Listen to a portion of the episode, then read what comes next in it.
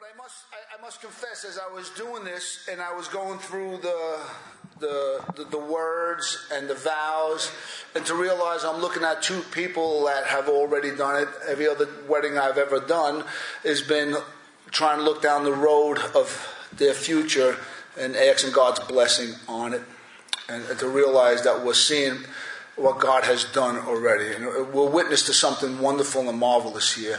And I don't think it's something we should take uh, lightly. We're blessed as a congregation to have them here with us, part of this family of God. It's a testimony to everybody of God's goodness. Amen? Amen. So it, it was wonderful. Blessed. I, am I'm a blessed man by being here today. Uh, I had to do everything I could not to cry as I saw my buddy Eric. What a big bear of a man you really are. My goodness, man. I just love to see affection uh, for husbands and wives, but there's something precious by seeing the affection of a husband for his wife. It's, it, it's precious. It really is. Okay, to the Word of God. Genesis chapter 2. I will naturally speak on marriage today, though so, so much could be said. I will say more in the future. Today will be an introduction to marriage, and we'll add to it as the weeks go on. Uh, but some, there's a groundwork that needs to be laid when it comes to understanding of marriage. Uh, I'll close with a little application on what that means for today's 21st century as we go to this ancient text to understand God's design for marriage. So please understand something. The Word of God is time tested and stands under every cultural change. Nothing changes with the Lord. Amen?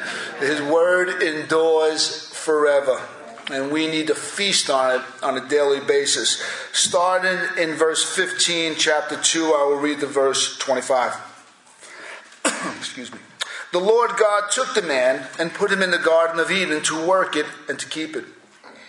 And the Lord God commanded the man, saying, You may surely eat of every tree of the garden, but of the tree of the knowledge of good and evil you shall not eat. For in the day that you eat, you shall surely die. Then the Lord God said, It is not good that man should be alone. I will make him a helper fit for him.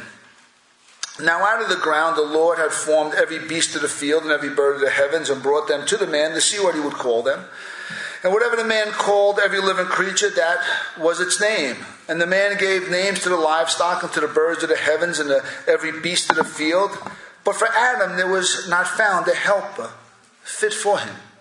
So the Lord God caused a deep sleep to fall upon the man, and while he slept, he took one of his ribs and closed it up and placed it with his flesh. And the rib that God took had taken from the man, he made into a woman and brought it to the man, brought her to the man.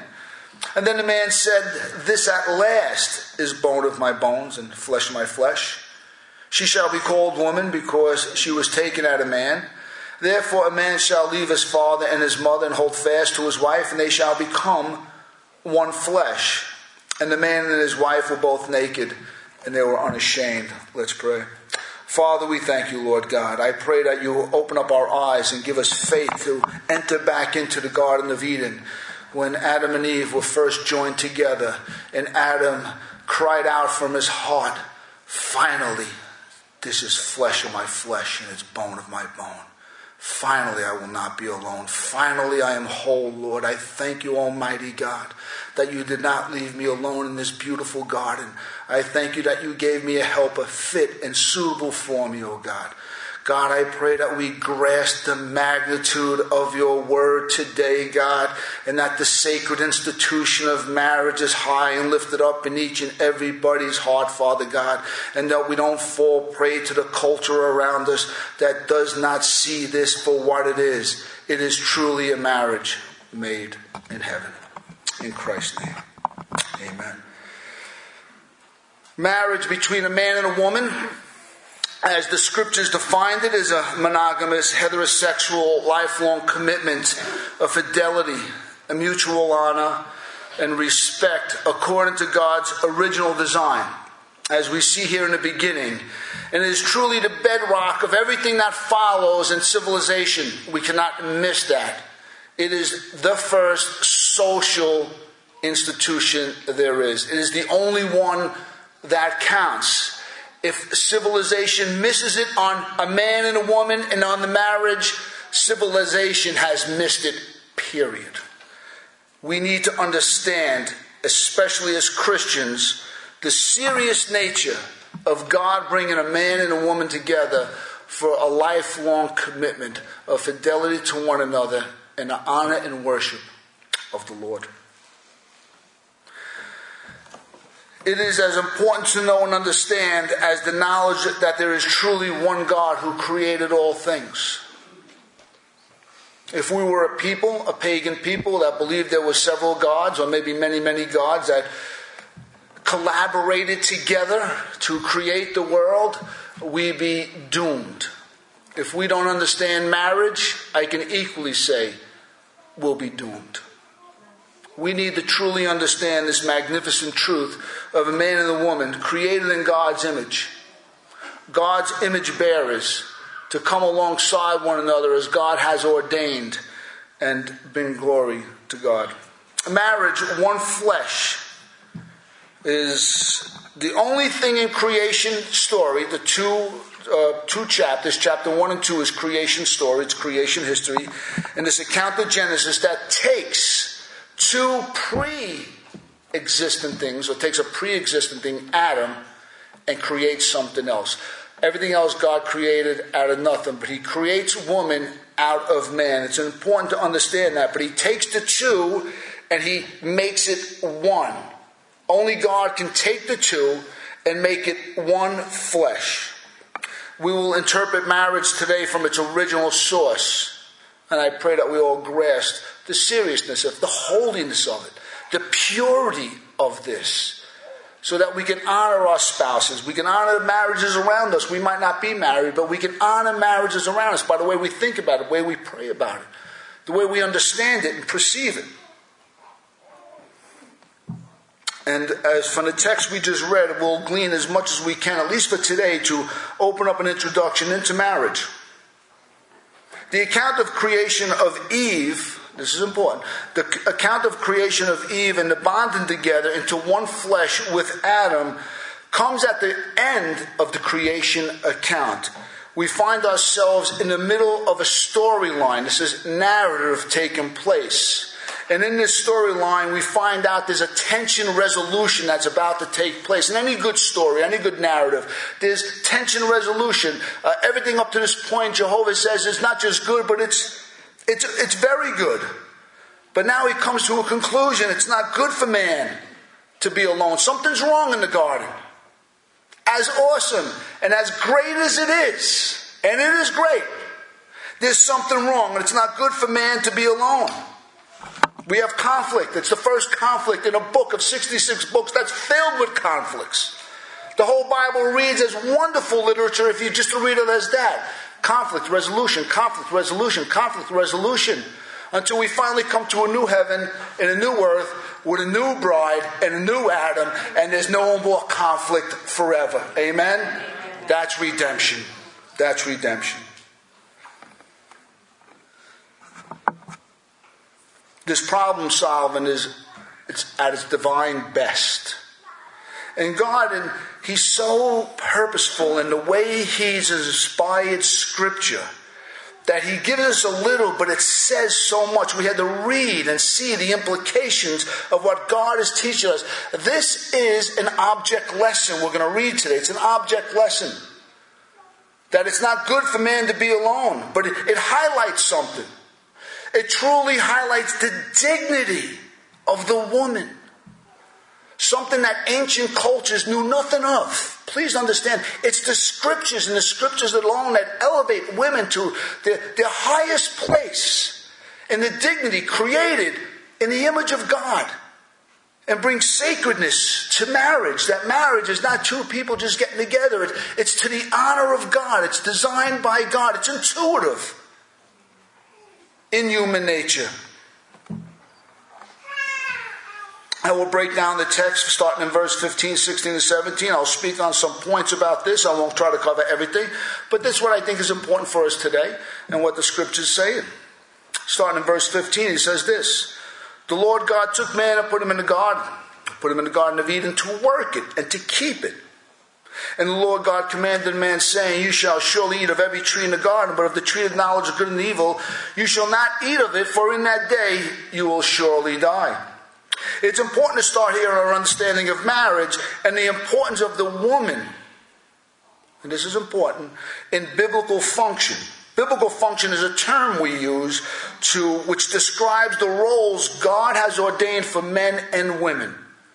It's important to understand that even before we speak about marriage, God has ordained a function for both men and women. There's roles to play for men and women.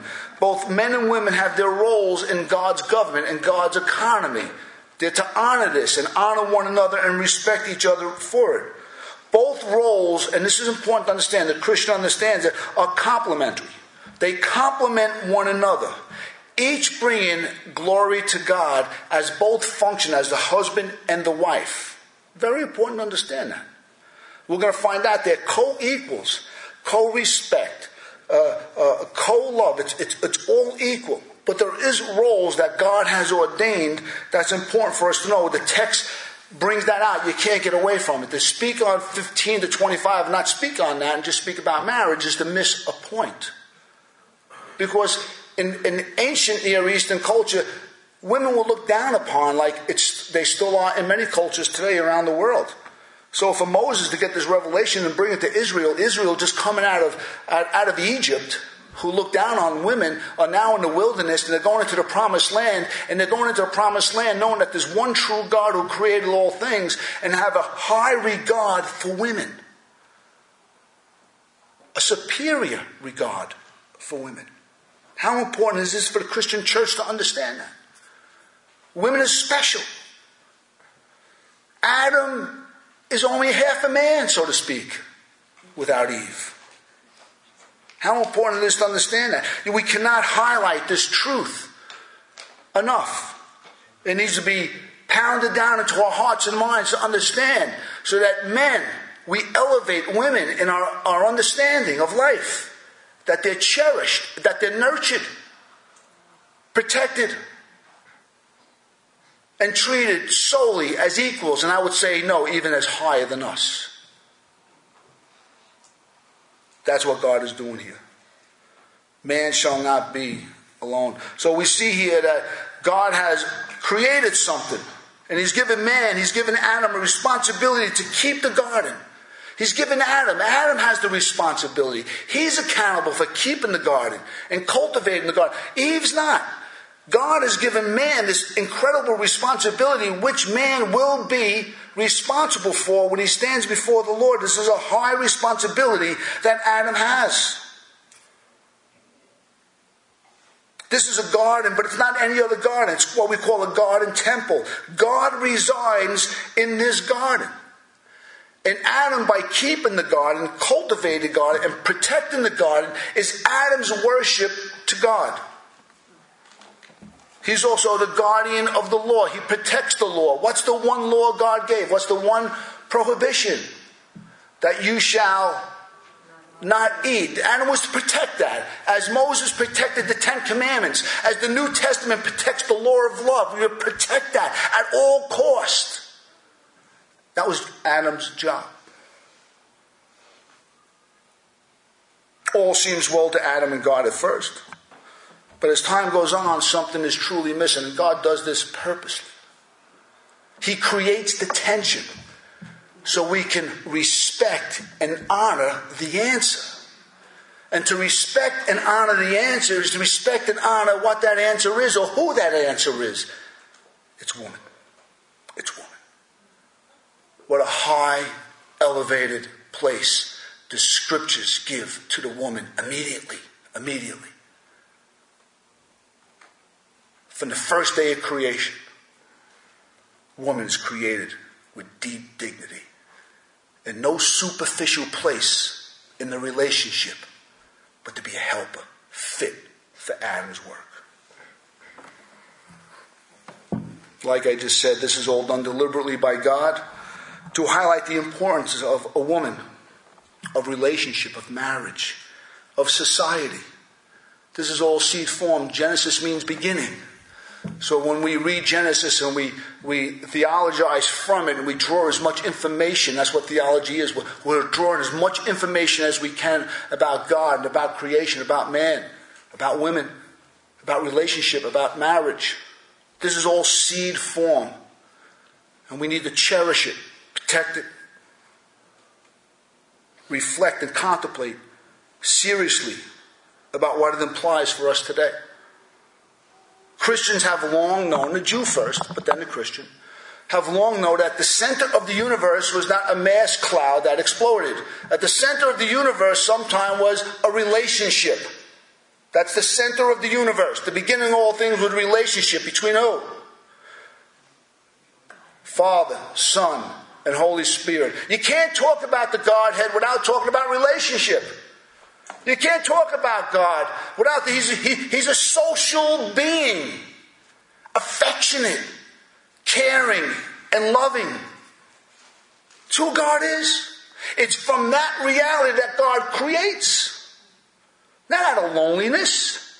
His deep love is to share who He is, and so much so He created man and women in His image to share in his likeness, to share in fellowship, to, to share in relationship and affection, heart to heart, mind to mind, concern with concern.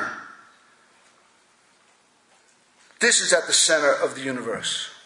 It's a relationship between a triune God. It shapes everything human. Without a knowledge of this, it shapes everything human. We're guessing, we're grasping what's it all about. It's, it's, it's the Trinity that brings unity out of diversity. Just like it brings unity to a man and a woman. They were the same, but yet they're so different. I think Adam and Eve look like brother and sister, to be honest with you.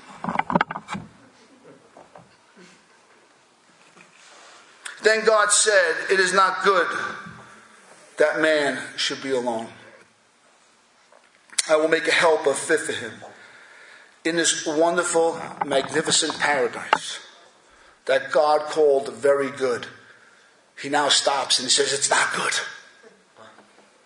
Is God confused? Of course not.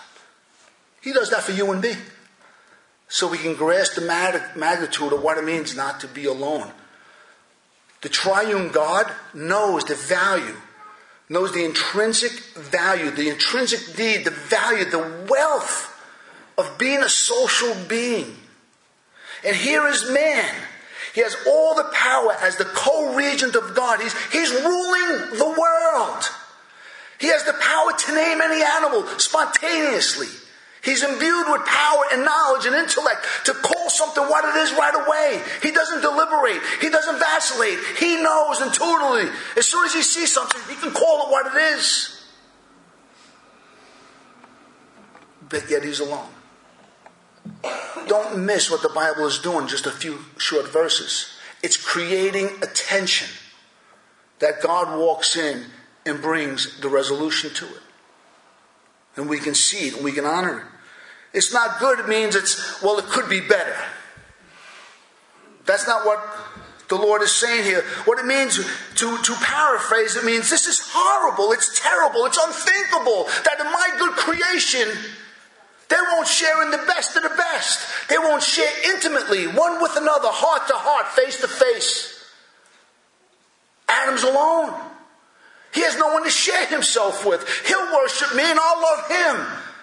But he needs someone like him, someone fit for him. The animals won't do.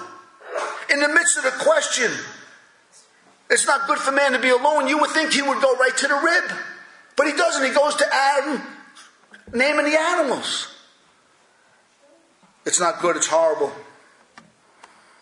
Loneliness cannot be part of God's creation. Even as a pastor, to think that people in the congregation are struggling with loneliness, it, it breaks my heart.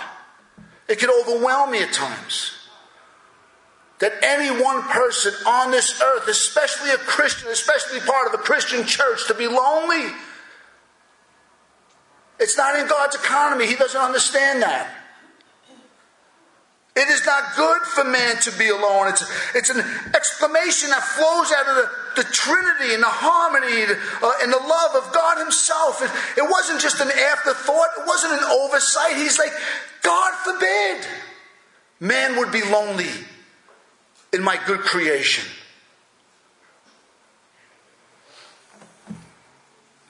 To be created in God's image carries with it the understanding of being a social being. Isolation is, is awful. Is awful.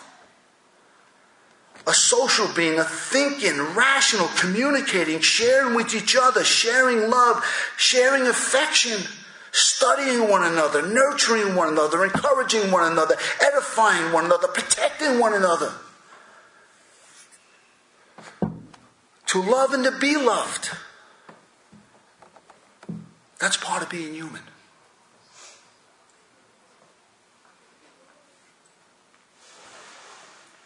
The answer to this unthinkable dilemma is a woman, is Eve. The first characteristic of Eve is that of a helper. If we don't know Scripture, that could have a negative connotation to it. But let me tell you something about helper. She was 19 times in the Old Testament, 16 times to God. Don't miss that. 16 times God is called a helper. And here we are. He's attributed to it the first time to Eve. This is no slave that carries tools for Adam when he's going around the garden, bringing out his lunch, though she might have done that. This is much deeper. The helper is much deeper. And it's something we need to grasp. This is, what, this is where it goes to show the essential contribution, the necessary, foundational, essential contribution that only Eve could give so that Adam could fulfill his vocation and his role as the man of the earth. Adam would fail if he does not have Eve with him. He fails. Not just alone, but a helper. God didn't create a buddy. God didn't create just someone to talk to at the end of the day, but a helper to come alongside and to sustain Adam in his role that God had given him with a high responsibility, a high accountability to keep the garden you would think, ah, keep the garden, a little pruning here and a little pruning here. But you have to understand about the word keep and cultivate. It's only used one other time. It's used of the Levitical priesthood in the temple. It's talking about worship. This is not about taking the bugs and getting them out and spraying a little of this and, and a little of that. This is about proper worship of God. For him to be a proper worshiper of God, he needed a helper fit for him and Eve is the answer.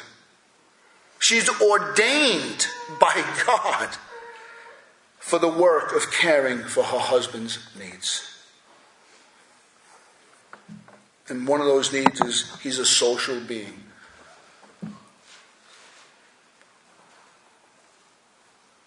And this is done in the mutual giving of themselves. Remember, physical, spiritual, emotional, and intellectual sharing. It's the whole person sharing everything about themselves. It's not about a mental assent. It's not about a handshake. Hi, hon, how was your day? This is about genuinely caring for the person. This is about really listening. This is about emotional protection. It's about spiritual protection. It's about spiritual protection. This isn't all there. It is, you cannot get closer than a relationship. No, let me say there's only one thing closer than Father, Son, and Holy Spirit, and that should be husband and it should be wife. Period. Period. Eve is the backbone to Adam's earthly existence. Otherwise, he's lonely, unthinkable in God's kingdom. She was divinely fit for this relational occupation for Adam. Of relationship, of work and worship of God are all united here. This is not about Adam going off to work. This is about Adam and Eve together, working together, keeping the garden together, and worshiping God together in a social context where they share each other's hopes and dreams and concerns and love and their affections. They're doing this in their relate. It's worship to God when a husband and wife love and care and are concerned for each other. That is worship of Jehovah. When it comes to marriage, you can read all the literature in the world and you won't get better than what the Bible says in two sentences. Please let me tell you right now. And I love those silly little love songs from the 70s. I confess. But when you read the scriptures, nothing can move you like the scriptures can to loving one another. There's no separation between relationship, work, and worship. You know why? It was never meant to be. He goes on in verse 19 and 20. Now out of the ground the Lord God hath formed every beast of the field and every bird of the heavens and brought them to the man to see what he would call them. And whatever the man called every living creature, that was its name. The man gave names to the livestock, to the birds of the heavens, and the beasts of the field. But to Adam, there was no found, there was not found a helper fit for him. These verses go again to highlight the Eve creation and to show us that nothing can replace the relationship between a man and a woman. The animal kingdom cannot do it. Even power that Adam had, even his intellect, his ability that he had from God could not replace what he needed. And that was not to be alone. The tension continues for Adam.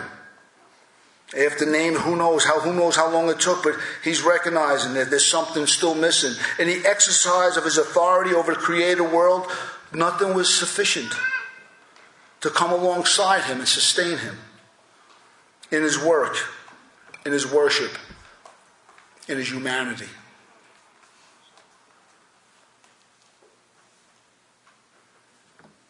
With the need to love and to care and to be loved and to be cared, that's part of humanity. It's not just about loving and caring, it's about reciprocating and, and receiving love and receiving caring. But nothing could be done. All created, everything in creation could not be used to give Adam what he needed. It was impossible for Adam or creation, but it's not impossible for God. So God goes into phase two. So the Lord caused a deep sleep to fall upon Adam. And while he slept, he took one of the ribs and closed its place with flesh.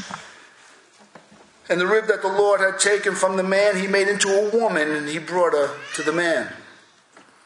Unlike the animal world that was created out of the dust of the ground, just like Adam was, the woman wasn't created from the dust, she was created from Adam. And please don't miss the point here it just goes to show the, the unique solidarity that Adam and Eve had. It's, it's, she's not just another animal to be named. When he says she's the flesh of the flesh, the flesh of my flesh and bone of my bone, he, he, he exclaims, he, he, he cries out in a, in a spontaneous cry from the heart, She's mine, she's like me, I, I, I'm alive, I feel alive. That's what he was saying. What he said. Not just an equal, not just a co worker, more than a co worker. Not just a sidekick that came from his rib, but it's a picture of deep harmony and intimacy that he knew spontaneously. This is the one that God has brought to me. He brought me all the animals. I named them all. Still something missing. Now God gave me the gift of Eve. And that's the way he saw her.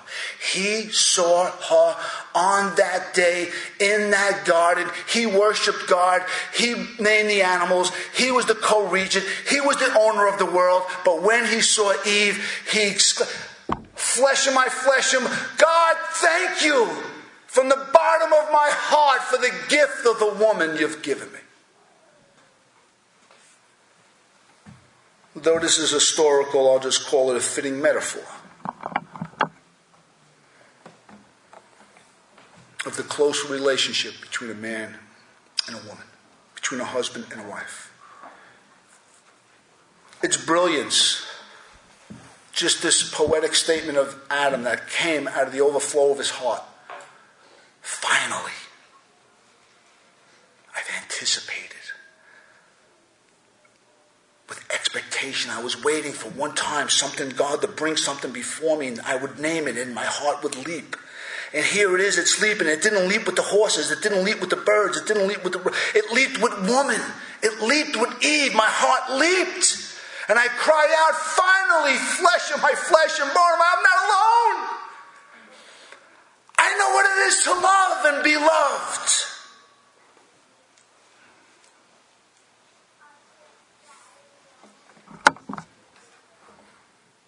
It's brilliant. It takes a lifetime of reflection and experience to begin to capture the elegance of what we just read.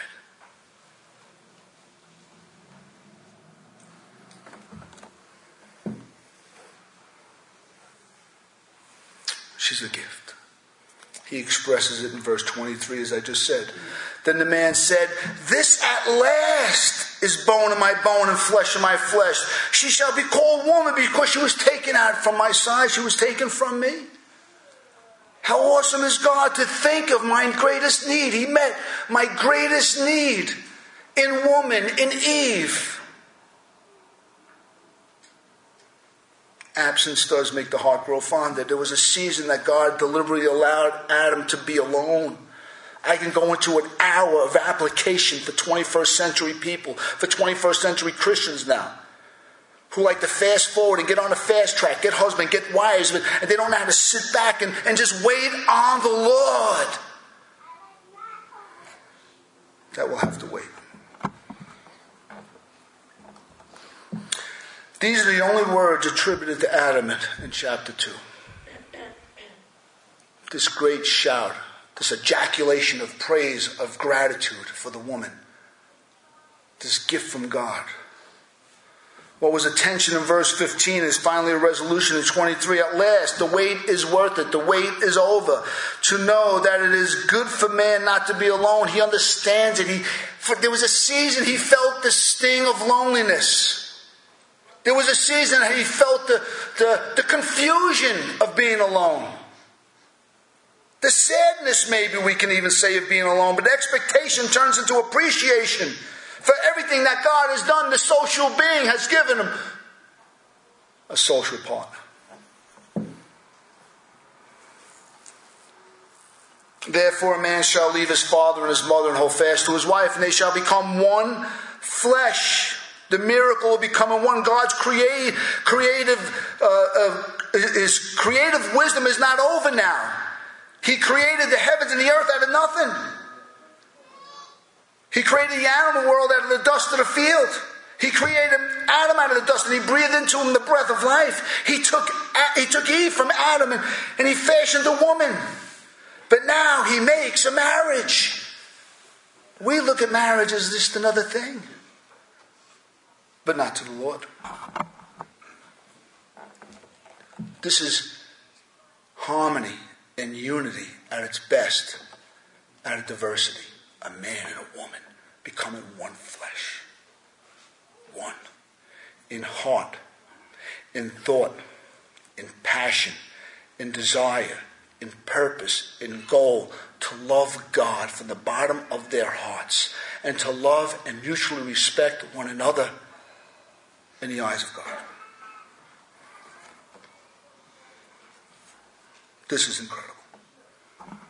We could say that this is the end of God's creating when He created Eve and the institution of marriage.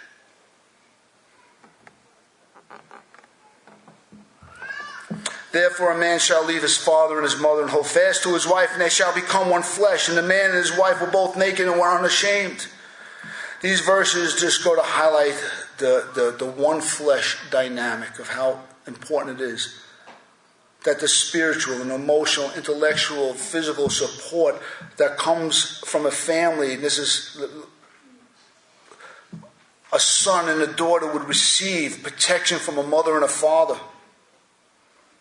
They will receive the spiritual protection, the emotional encouragement, intellectual and, and, and physical protection. They would receive that from a mother and a father. But we see Moses' commentary on it that now they leave and they become one flesh. And now the devotion is not to a parental mode, but to a marital mode. It's a marital bond now that it supersedes even the parental bond. As incredible as the parental bond is between parents and their children, it's nothing compared to a man and a woman becoming one flesh.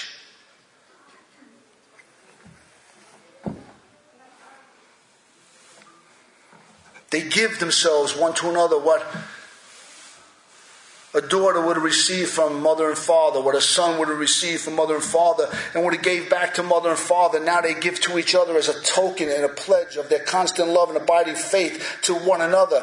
What they used to give from mommy, and used to give to daddy, they now give to one another. What they used to receive from mommy, what they used to receive from daddy, they now receive to each other. They're becoming one. They're not depending on anything else. The marital bond supersedes the parental bond. We live in a culture that has no idea of the boundaries parents need to have with their children. Listen to Bruce Waltke, Old Testament scholar, on this text. He says this The inspired explanation that Moses just gave us in verse 24, the inspired explanation aims to correct cultures that give priority, give priority to parental bonds over marital bonds something all to consider. How important it is. Again, I can spend an hour speaking on this, but I'll move on. We could add in today's culture the attempt to make marriage something that it's not. One flesh means what God has joined together, let no man separate. It's a miracle of grace. A miracle of grace. Marriage, in a real sense, is the last thing God created, as I said. It Brings creation to its finish. Never again will Adam be Adam, or Eve be Eve. It'll always be Adam and Eve. And basically, that's how the scriptures refer to Adam and Eve. Really, it's just, just Eve, or it's just Adam. It usually pertains to Adam and Eve. Let me close with a couple of thoughts here. This frightens me, to be honest with you. I'll tell you why it's frightened me. I'm a sinner, like my wife is. I live in a fallen world, like everybody else does. We have the ideal that God gives us, and we need to understand that. But the Bible gives us something even greater, and that's our marriage to Christ, where we draw our strength, we draw our graces, we draw our forgiveness, we draw our mercies, we draw our understandings. I'll be speaking on that in the future. I just allow the ideal to speak for itself so that we know as a people what marriage is supposed to be. Then we have to go through the understanding of the gospel to understand that we need to be merciful to each other, forgiving to each other, understanding to each other, that we're both people in God's kingdom now, but we're fallen. Do you see the wonderful, magnificent picture of marriage? Did you see it today? Adam and Eve failed. They tasted it. Then they failed. And then they had to learn to live by grace, like every other marriage does. We have to learn to live by grace. We have to learn to be married under grace. Grace has to rule marriage. Otherwise, we will bite and devour one another. We need to be gracious. I'll be speaking more about that in the future. I'll be speaking about what it means to be single. I will be speaking about these things that concern us in our 21st century. Amen.